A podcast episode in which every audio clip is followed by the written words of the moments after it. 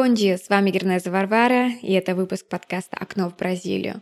В нашем подкасте мы общаемся с теми, кто популяризует бразильскую культуру, образование здесь у нас в России. И я напомню, что вы всегда можете задать нам вопросы в телеграм-канале «Универс Бразил». Также ставьте ваши отметки на iTunes. И сегодня у меня в гостях Марианна Осипова, основатель бразильского киноклуба, а также ивент-менеджер, если можно так сказать, с активной социальной позицией. Добрый день. Привет. Спасибо за приглашение. Спасибо, что пришла к нам сегодня. Мариана занимается популяризацией бразильского кино в России, как бы высокопарно это ни звучало, может быть. Вот. Думаю, она сама себя лучше сможет представить. Пожалуйста. Да, меня действительно зовут Мариана.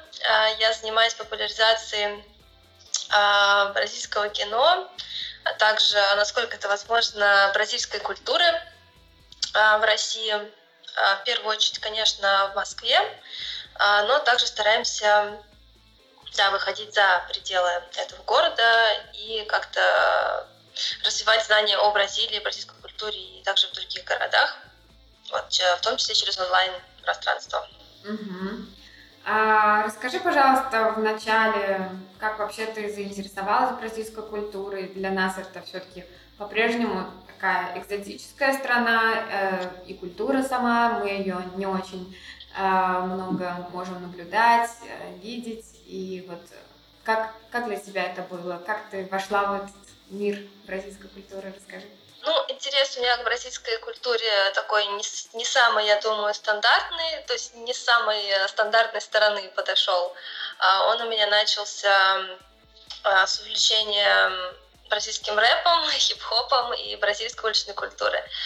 Как мне кажется, основная часть людей, которые каким-то образом интересуются Бразилией, заходит через капоэру, самбу, что-то такое, не знаю, первая поездка в Рио, даже не знаю, что это не столица, например.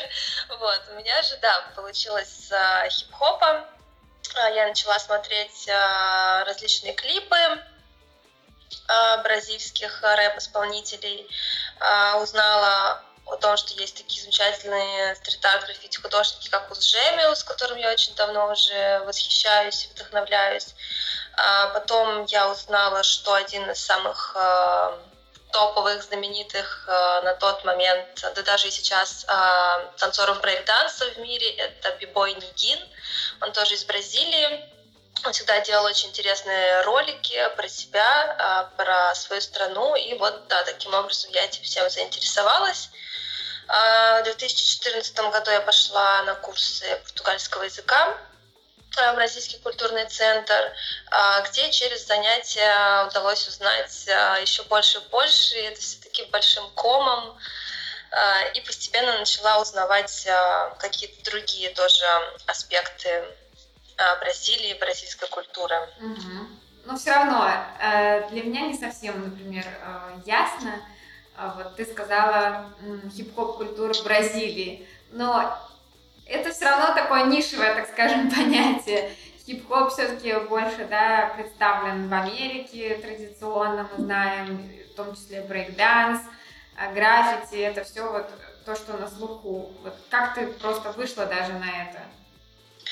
Я точно, сейчас абсолютно точно не помню, в какой там день, час и как это произошло, но когда ты увлекаешься какой-то культурой, я писала статьи для одного онлайн-журнала по хип-хопу, и у меня всегда был развит такой исследовательский интерес, то есть помимо того, что я просто практиковала танцы, просто слушала музыку, я всегда копала глубже, и так через Facebook, через какие-то там статьи, наводки постепенно выходишь, на каких-то интересных людей, статьи, и я поняла, что я хочу, изучать язык, чтобы понимать, о чем там поют, соответственно, о чем поют бразильские рэперы, о чем снимают фильмы, что они говорят.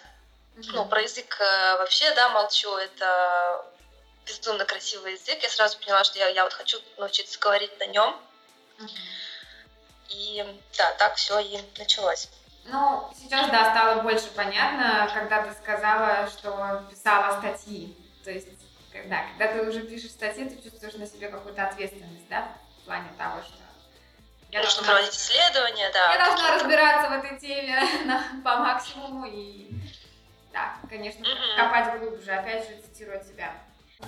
Через construções da minha praia, não consigo respirar.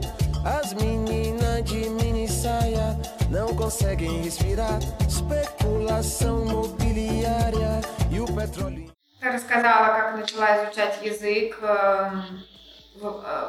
больше вовлекаться в это все, погружаться в мир Бразилии, но как же все-таки это стало вот твоей профессиональной, так скажем, деятельностью? Расскажи немного об этом. Чем ты вообще занималась и как пришла к тому, что делаешь сейчас? Ну, сразу говорю, что помимо как бы своей деятельности в Бразильском культурном центре, у меня также всегда была какая-то еще другая основная работа, в том числе сейчас тоже это так. С чем это связано? Ну, во-первых, с тем, что, в принципе, в России достаточно сложно найти работу с португальским языком. Это не секрет, то есть ввиду чего, потому что мало компаний, да, по сравнению с европейскими, там, какими-то другими странами, мало компаний и организаций, да, в которых этот язык может пригодиться. И в основном работа как бы ограничивается работой переводчика или преподавателя. А мне всегда было больше интересно что-то организовывать, да, именно что-то, да, продюсировать, придумывать. Поэтому я начала заниматься деятельностью на базе Бразильского культурного центра, потому что увидела, что там проводятся интересные лекции. У меня появились, да, свои идеи, и руководство было только, да, всеми руками за. И так, да, началась движуха. По поводу профессиональной деятельности я пробовала, да, преподавать португальский, я пробовала работать тоже переводчиком, один из самых таких важных опытов, это была работа во время Кубка Конфедерации и ЧМ в России. Я могу сказать, что эта работа нашла меня сама. Это было такое хорошее стечение обстоятельств, оказаться в нужное время, в нужном месте. То есть просто, да, люди с бразильского телеканала Глобо каким-то образом нашли контакты Бразильского культурного центра, позвонили и предложили эту работу. Работа была, да, продюсер-переводчик. То есть на время Кубка Конфедерации и Чемпионата мира нужно было вот выступать таким продюсером, он же там помощник и переводчик, и вообще все для съемочной группы. Также я помогла набрать людей в других городах, тоже России. И вот, да, как бы мой такой самый, наверное, главный, интересный, но, к сожалению, краткосрочный, да, профессиональный опыт с Бразилией был именно во время Чемпионата мира и Кубка Конфедерации, да, с телеканалом Глобо. А параллельно чем занимаешься сейчас? В данный момент я работаю в одной общественной организации, которая занимается международным молодежным сотрудничеством. И, конечно, в своей работе я тоже стараюсь как-то интегрировать максимально Бразилию. Вот там связали контакт, вернее, укрепили контакт с одними из бразильских партнеров, тоже из одной некоммерческой организации из Сан-Паулу. С ними мы уже там проводили вебинары, они участвуют в наших каких-то онлайн-мероприятиях. Вот, да, поэтому я бразильскую линию, да, стараюсь проводить везде вообще, где это возможно. Но даже скажу, что во время чемпионата мира мне удавалось все равно заниматься организацией чего-то параллельно. Я не знаю, это, видимо, какая-то такая моя черта, что я не могу просто спокойно сидеть, и мне нужно что-то делать. То есть со временем чемпионата я помогла организовать показы фестиваля фильмов о футболе «Синефуччи». Насколько я знаю, это крупнейший фестиваль о футболе, в Латинской Америке точно, возможно, и в мире. Могла организовать 2 концерта одного молодого бразильского исполнителя в Москве и в Нижнем Новгороде. Какого? Это было то еще.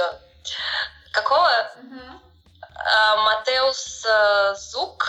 Угу. Ну, если ты работала тоже, была на чемпионате мира, насколько я знаю, ты можешь представить, что очень многие люди, которые сюда приезжали, особенно бразильцы, да, они хотели как-то, ну, вот, воспользоваться этой возможностью, апровитар, да, и что-то обязательно замутить, сделать. И вот, да, приезжали ребята, например, музыканты, да, которые вот думают, о, я там, возможно, первый, последний раз в России на таком мероприятии, я хочу что-то сделать.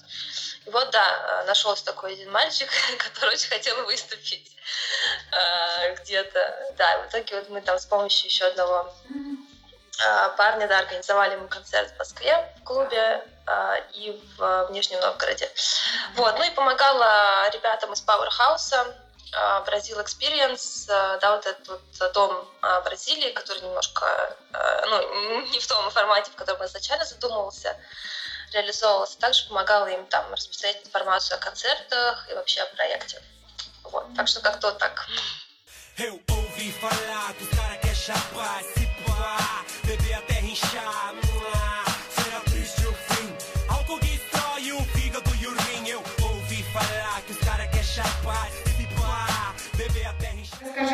больше о своей деятельности, может быть, в бразильском культурном центре. Как мы уже сказали, фокус на кино, да?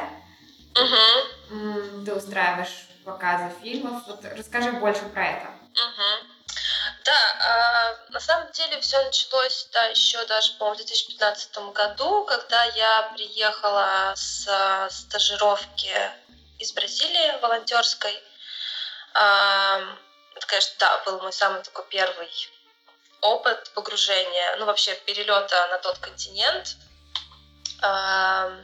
И когда я вернулась обратно в Россию, у меня, конечно, да, все горело, все нужно делать, продвигать, развивать. И, как и раньше, в Бразильском культурном центре проводились лекции, но я, например, свои лекции, которые проводила, начала сопровождать показом фильмов, которые я находила просто на Ютубе в открытом доступе. Фильмы были без субтитров, некоторые с субтитрами на английском.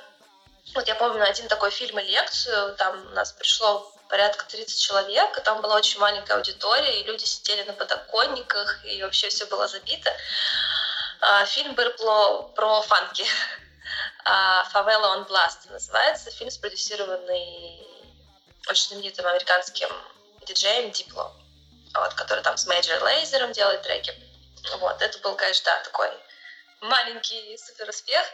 А потом я узнала, что есть у центра контакт с кинотеатром «Факел», что кинотеатр уже как-то предлагал что-то делать, но просто тогда не было человека, который был готов этим заняться. И тогда появилась я, ну, поехала на встречу с кинотеатром, очень быстро, да, мы сошлись во всем. У нас как раз, да, появился фильм, на который мне дали разрешение. Это фильм тоже про фанки.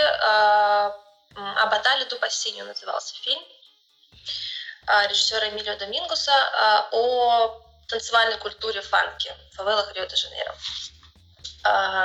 И это был... То есть я называю этот фильм фильмом открытия, да, нашего киноклуба. Режиссеры были очень любезны, разрешили показать этот фильм бесплатно, соответственно, я сделала к нему субтитры, переслала им. И таким образом у нас, да, открылся киноклуб. Сначала мы называли его документальный киноклуб. А потом, год назад, я подумала, что, наверное, нужно, ну, как-то расширять границы. И просто это теперь просто бразильский киноклуб, потому что помимо этого мы еще показываем анимацию. Но в основном, конечно, да, у нас документальные фильмы. По одной простой причине, потому что на них легче получить права на некоммерческий показ. Многие, я думаю, большинство документальных фильмов именно делаются с той целью, чтобы достичь как можно большего количества зрителей. И режиссерам это очень интересно, да, чтобы их вот этот вот месседж, социальное, да, какое-то послание услышал и увидел как можно больше людей в мире. Вот. сейчас уже вот, ты рассказываешь постепенно, что вот, подключаете анимацию, общаетесь с режиссерами-документалистами. Сейчас на каком этапе развития, так скажем, находится ваш киноклуб? Ну, киноклубу в следующем году должно исполниться 5 лет. Я надеюсь, что, да, ничто нам не помешает. Находится, я считаю, что на достаточно хорошем этапе. Золотая эра, не знаю, как это назвать. Ну, сейчас в плане, да, коронавируса, всей вот этой ситуации, не знаю, как будет дальше. У нас был месяц назад первый показ спустя полгода. В принципе, туда пришло нормальное количество людей, как я считаю, для нынешней ситуации. Но это был не полный зал, как, например, предыдущие, да, показы в этом году и в конце прошлого года. У нас, да, есть замечательная площадка-партнер Москино, с которыми, мы надеемся, продолжим сотрудничать дальше. Есть режиссеры, всегда готовые поделиться своими фильмами. Есть пока что люди, готовые перевозить эти фильмы, помогать с этим. Поэтому, да, пока что вижу только светлое будущее. Да, в основном, я думаю, студенты, да, которые изучают португальский язык, да, хотят переводить фильмы. Вот я знаю, что есть в Петербурге, ГПБГУ, да, учащиеся, которые любят предлагать услуги в переводах, да, такие волонтерские, так скажем. Нет, просто интересно знать, вот кто эти люди, которые предлагают тоже делать субтитры. Им отдельное спасибо тоже стоит, я думаю, упомянуть их. Ну смотри, как обычно происходит. Субтитры в основном перевожу и делаю я. Иногда действительно есть помощь студентов. У нас была девочка-студентка из Томска, которая мне очень помогала с переводом несколько фильмов. Да, сейчас вот есть еще девочки-слушательницы курсов как раз-таки Санкт-Петербурга. Тоже должна мне помочь, я надеюсь. И некоторые фильмы уже просто есть с субтитрами и с переводом. Например, те, которые показывались раньше на, например, фестивалях бразильского кино много лет назад, так как, ну, вот раньше я в основном документальные фильмы просила, и их, как правило, сложнее найти было с переводом. Я обращалась, да, в посольство, и нам с этим помогали. Некоторые фильмы есть, которые на фестивалях, например, участвуют, их там кто-то переводит отдельно, независимо там ни от кого, от посольства.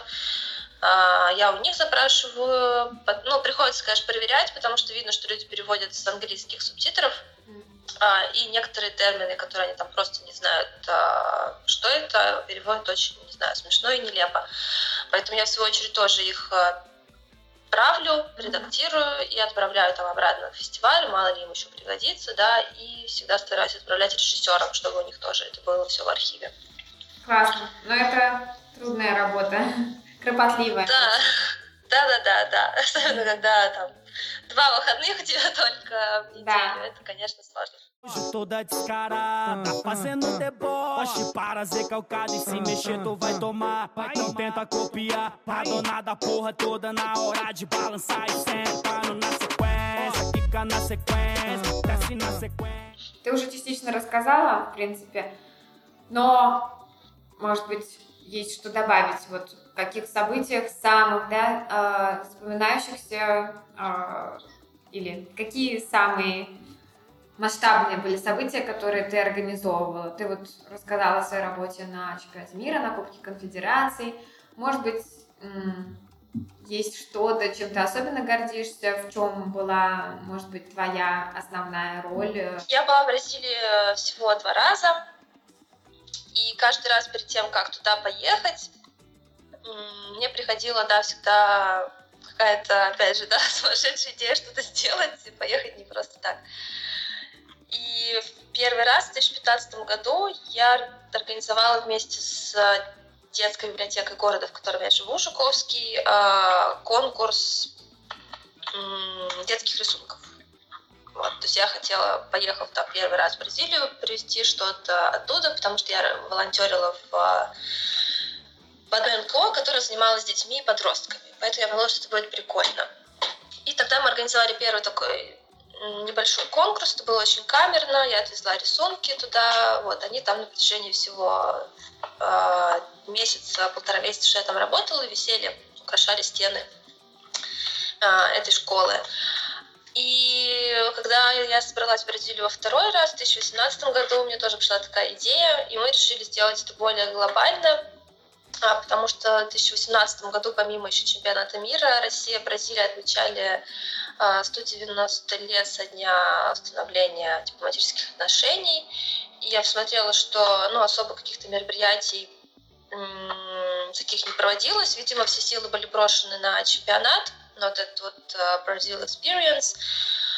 И я подумала, да, что чего-то не хватает, и вот хочу сделать, да, что-то такое общественное, связанное с детьми, в общем, с социалкой. И мы снова организовали с Центральной детской библиотекой города Жуковского конкурс. Он получился очень таким прям душевным и крупным для города, я считаю.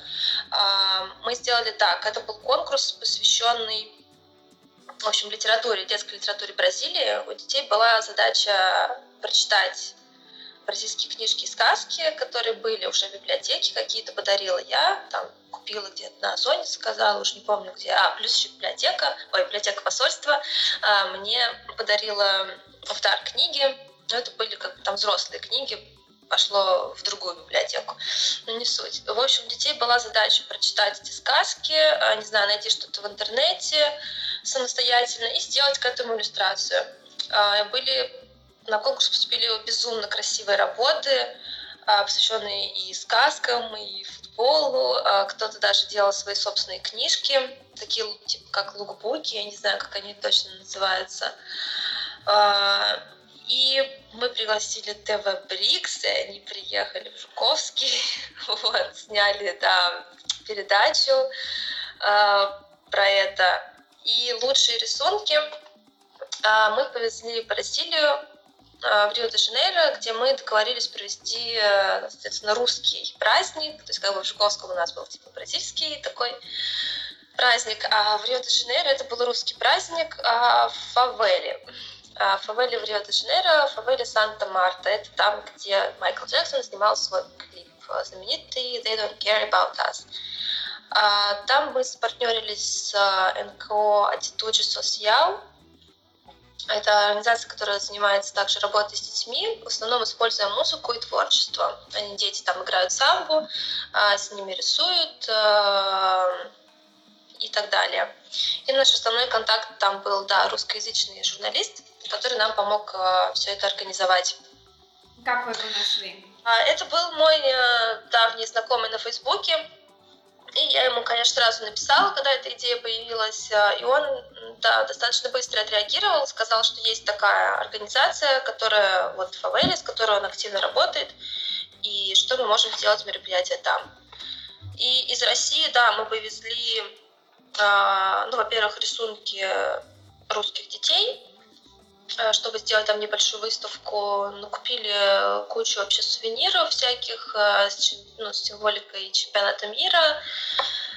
Даже скупили деревянные заготовки для раскрашивания, ложки, матрешки. В общем, у нас пол вообще багажа, который мы везли, нас было трое. Это, наверное, были, да, вот эти самые как раз сувениры, подарки. И мы очень переживали за погодные условия, потому что дождь, если идет дождь в фавеле, то это всегда как бы маленькая катастрофа, и как бы никто и не придет, да, на мероприятие в дождь, потому что это просто неудобно. Но именно в этот день светило яркое солнце, на небе не было ни облачка, и да, мы смогли провести это мероприятие. Оно, может быть, пошло не совсем так, как я ожидала, так, как я хотела. Но просто у меня, да, были немножко, наверное, завышенные какие-то ожидания, я была не совсем к этому готова, но в итоге это было одно из самых таких ярких, да, впечатлений, потому что приехали... Подробнее. Организационные моменты, потому что люди не просто, да, так, наверное, говорят, что бразильцы люди такие более расслабленные, это действительно так. либо это мы слишком организованные, серьезные, в данном случае я. Поэтому, да, люди были достаточно расслаблены, к чему я не была почему-то готова.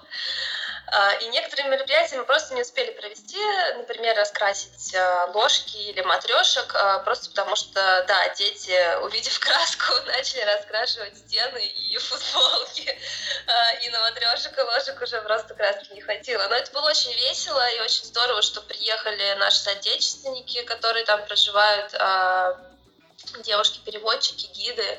В общем, там у нас действительно получилось такое русскоязычное там комьюнити. Ребята наделали оливье, целую кастрюлю. Наш знакомый репортер русскоязычный сделал блины с мясом. Ну, в общем, да, всех накормили. Привезли мы им русскую эту газировку, дети ей, конечно, плевались. Так, дюшес, буратино, да? И Байкал. О, это такая гадость. Я сама это не пью, но мы подумали, что это будет прикольно, вдруг им понравится. Ну, типа, у них есть гуарана. Да. Конечно, да. Гуарана намного, конечно, вкуснее. Вот.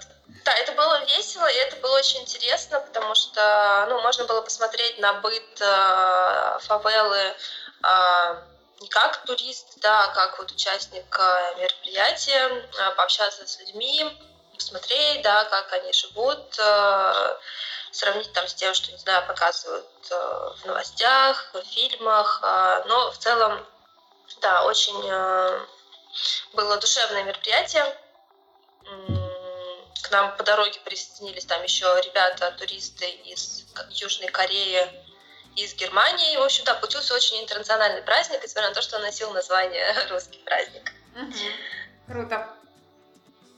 То есть, получается, две твои поездки, они были в Рио, да?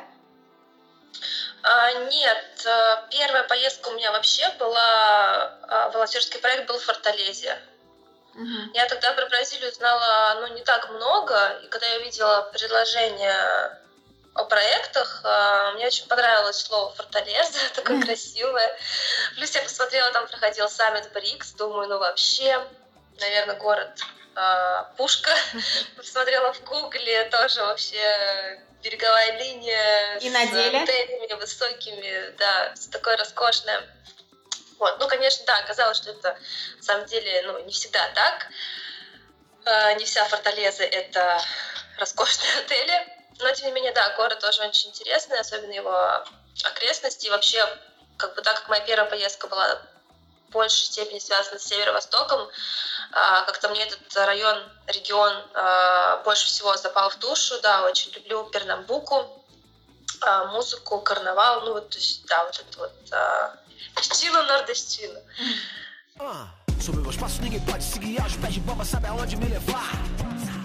И раз уж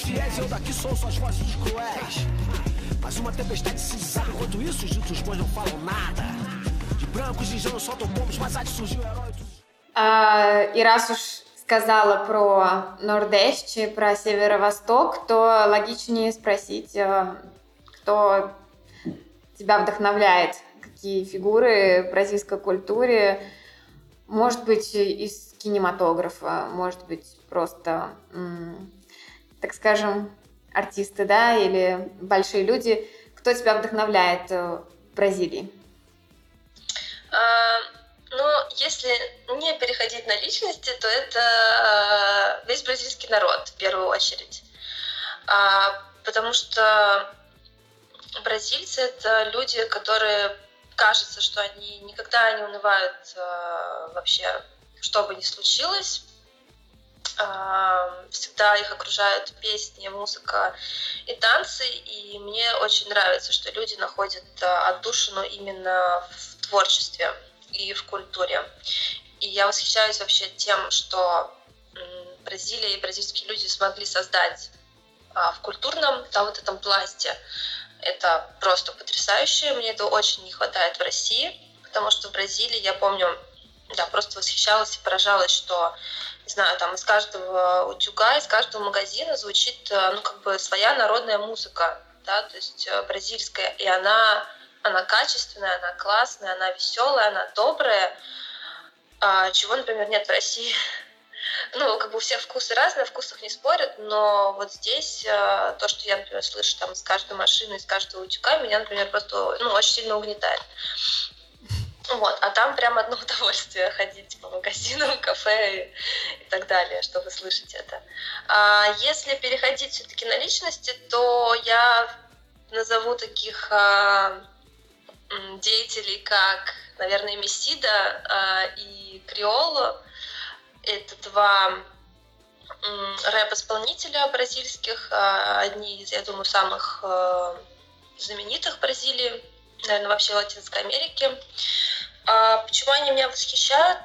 Потому что для меня они пример того, как можно вокруг себя объединять огромное количество людей, транслировать через свою музыку, свое творчество добро и любовь, и очень позитивный настрой. Я была на концертах этих двух исполнителей, причем на концертах Эмисиды я была 3 раза за 1 год. Можно подумать, что я фанатка, но это не так, это было просто случайно. Я боялась, что он подумает, что я его фанатка и преследую его, если увидит, но я надеюсь, что нет. Да, то есть это такие люди, которые, несмотря на всю свою популярность, готовы общаться с, как бы, не знаю, простыми смертными, потому что у нас, мне кажется, тоже разный такой, да, подход, знаменитость и фанат. Да. Но вот просто для примера, например, как получилось с Эмисидой. У него тогда 2 года назад вышла, по-моему, его первая книга детская «Аморос». И мы как раз, да, были в Бразилии, я про эту книгу узнала и захотела ее купить. И думаю, вот как раз купим книгу и подарим ее вот в этот вот в НКО в Рио-де-Жанейро, куда мы поедем с мероприятием. У них там своя библиотека есть. Потом, когда я уже купила эту книгу, мне пришла сумасшедшая идея, что я хочу ее подписать у Эмисиды. Ну, мы тогда были в Сан-Паулу. И я связалась со знакомым, который знал его. Он мне, соответственно, там через пару минут прислал номер WhatsApp менеджера Эмисиды, очень любезной девушки. Я с ней списалась, она сказала, вот, да, у нас сегодня мероприятие, как раз, вот опять же тоже Эмисида дает бесплатные, например, публичные лекции, да, абсолютно бесплатно для всех. Это было в Сан-Паулу, приходи. Мы туда пришли, к сожалению, на лекцию мы остаться не смогли. Но я передала ей книжку, написала ей текст, который я хотела бы, чтобы был на этой книжке. То есть для детей таких-то, там, от того-то. И он действительно это сделал. Ну, как бы, ну, супер занятой человек, да, у него там куча звонков, он готовится к лекции, да, там нужно тестить звук, не знаю, что еще. И он это сделал, мне вернули эту книжку подписанную, и я действительно подарила ее вот... библиотеки в фавеле Санта-Марта. Ну, то есть, да, такие люди вдохновляют, и они очень классные.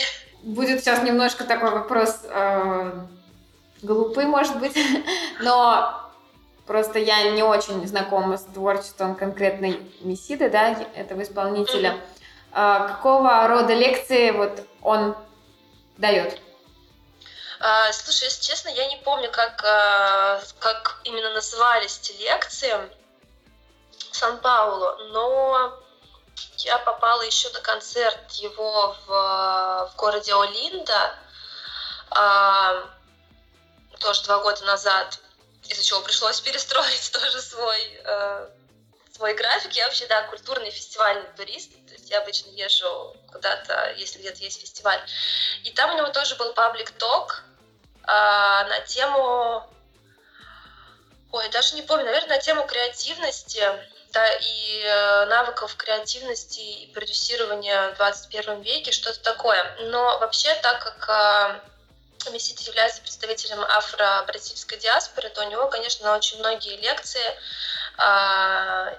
и шоу, да, все его тоже направлены на вот это вот, на Black Empowerment, да. Борьбу с социальным неравенством. Да. Угу. Ну, просто, опять же, спрашиваю, чтобы подчеркнуть вот эту контрастность нашего рэпа.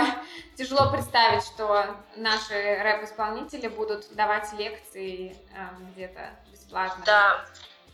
Это, конечно, для меня, да, очень был большой, ну, не то чтобы шок, я знала, что вот в других странах это именно так, и всегда поэтому сравниваю, да, с нашей рэп- и хип-хоп сценой, которая, в принципе, ну, не имеет ничего общего с какими-то социальными, да, вопросами, в отличие от Бразилии, США и Европы. Скорее, наоборот, где... антисоциальный. Да, да, а там, наоборот, как бы рэп и хип-хоп культура, они, в принципе, направлены на то, что, ну, как бы все эти ребята, они вышли из очень бедных, действительно, семей.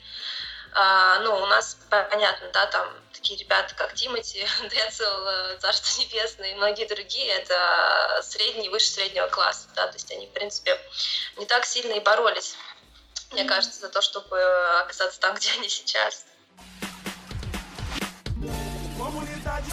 Vontade com mais liberdade tem mais pra colher, pois alguns caminhos pra felicidade são paz, cultura e lazer. Comunidade que vive acuada, tomando porrada de todos os lados, fica mais longe da tarde. Еще вопрос такой к тебе, как к специалисту по бразильскому кинематографу.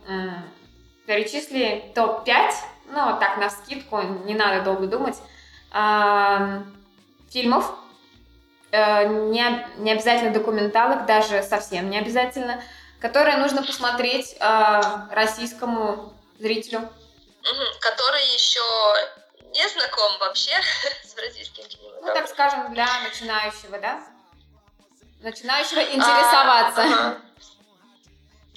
Ну, из последнего я бы посоветовала посмотреть «Бакурау».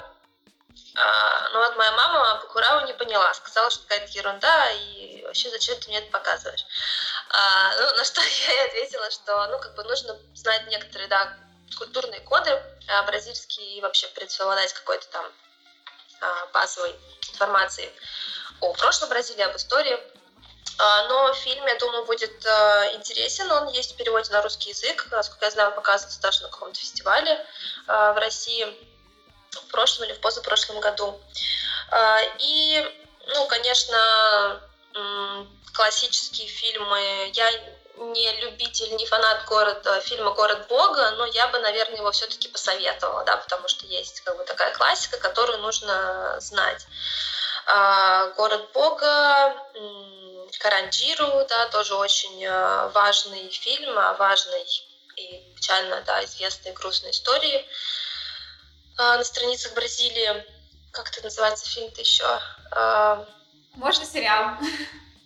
У нас тоже, помимо «Клона» и прочих 90-х. Да, про сериалы я не говорю. Да, мне очень нравится именно северо-восточная сцена. Ой, северо-восточный кинематограф из Пернамбуку, по большей части. Клебер Мендонс и Филию снимают очень классные фильмы, в том числе, да, и короткометражки, и полнометражные фильмы. «Звуки по соседству», по-моему, так перевели на русский язык. Я бы посоветовала посмотреть. Это примерно в той же серии, что и «Водолей», да, который показывали на одном из фестивалей. Вот, пожалуй, да, пожалуй, вот так. Я думаю, этого пока достаточно для первого раза. Да, для первого раза.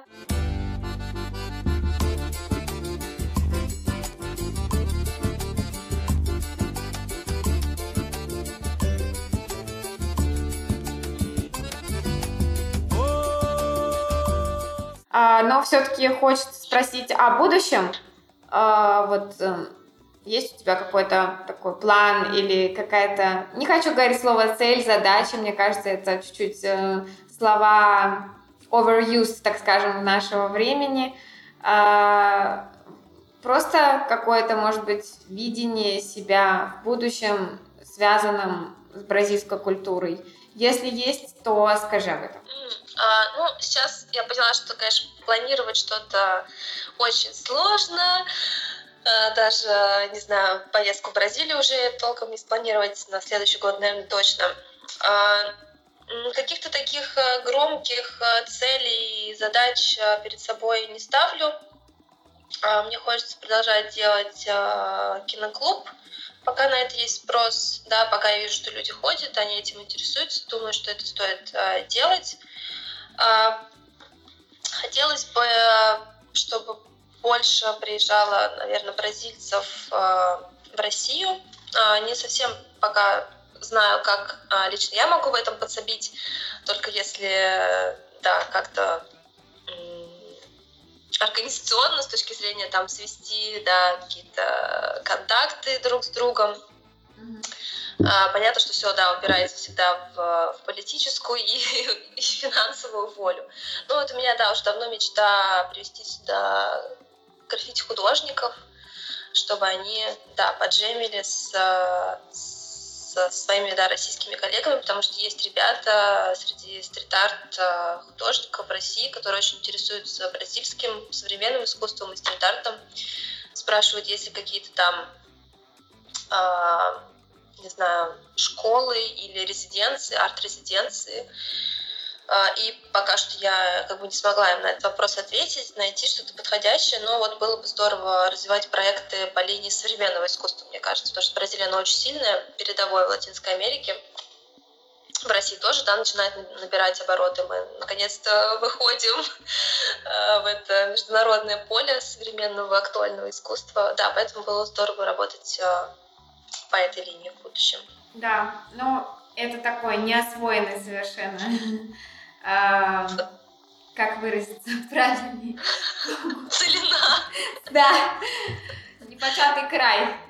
Вот здесь работы, мне кажется, в направлении вот сближения двух стран. Хотя, казалось бы, у нас действительно все люди, которые приезжают из Бразилии, они уже не те люди, которые уезжали туда, мне кажется.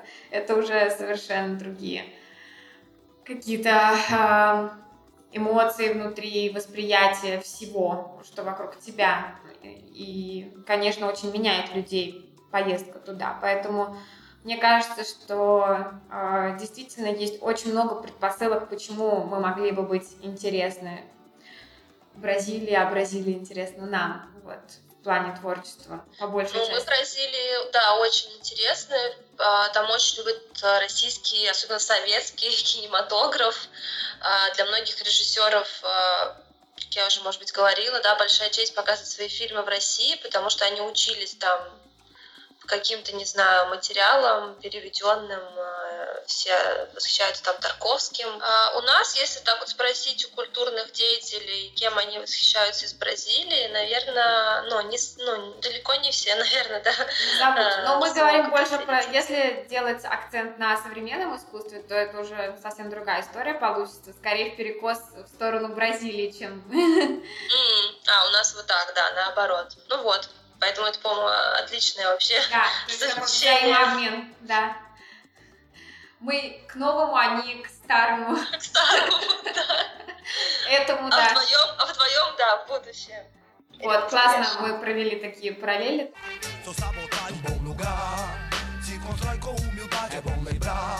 Aqui eu mando sabotagem, vou seguir sem pilantragem, vou honrar, provar. No Brooklyn tô sempre ali, pois vou seguir com Deus enfim. Não sei qual que é, se me ver. Спасибо тебе большое за разговор. Мне кажется, надеюсь, это было интересно не только нам двоим, но и тем, кто нас слушает. Хотелось бы побольше таких бесед, в которых рождаются какие-то новые мысли, идеи. Вот. И желаю тебе удачи обязательно в твоей деятельности. Мне кажется, очень важная такая у тебя социальная тоже, да, роль.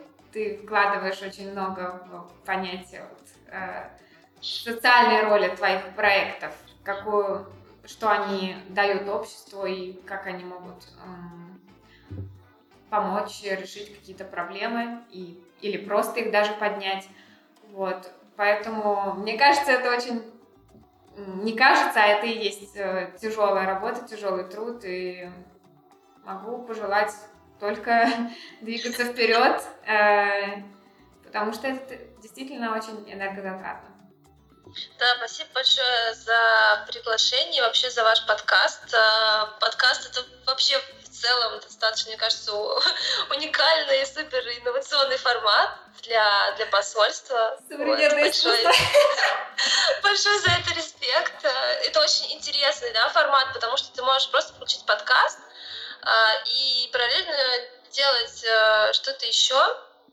Да, и слушать, и успевать много чего. Это супер удобно, и спасибо, да, вам большое. Да, мы только вступили на этот путь подкаста.